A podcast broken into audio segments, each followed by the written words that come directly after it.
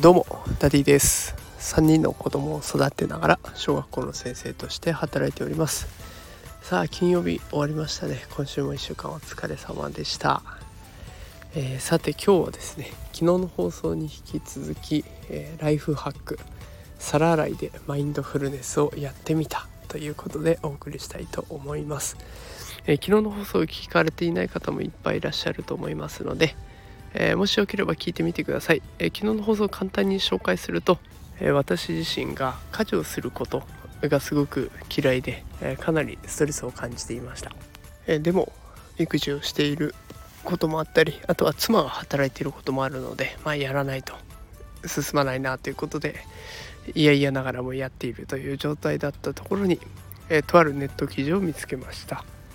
でそこでは家事が最高のマインドフルネスだということで書かれていて、まあ、家事をすることで普段やっている仕事脳から今度は家事脳家事の脳にリセットされていくチェンジされていくので脳がリフレッシュされると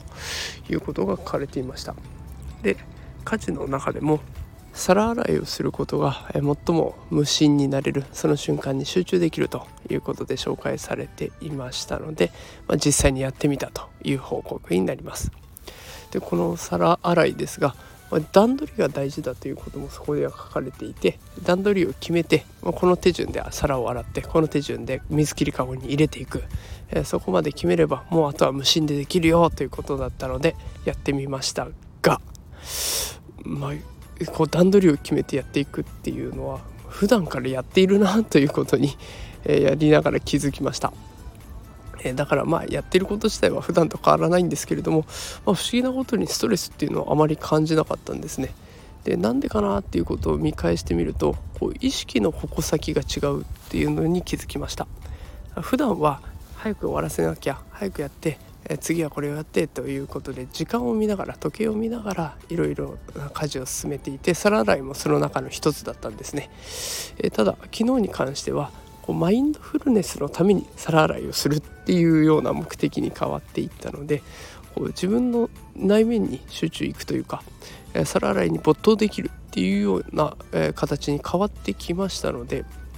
そこが大きく違っていたんだなというふうに感じています。この時間に矛先を向けるかそれとも自分の内面今やってることだけに注意を向けるかでストレスっていうのは大きく変わってくるということが分かりました。あこれは他にも使えるのかなと思ったので今日は投稿してみました、まあ、普段ねあの時間に追われていて時計を気にしていらっしゃる方いっぱいいらっしゃると思います。そんな方たちはもしかするとこう今取り組んでいることだけまずは集中して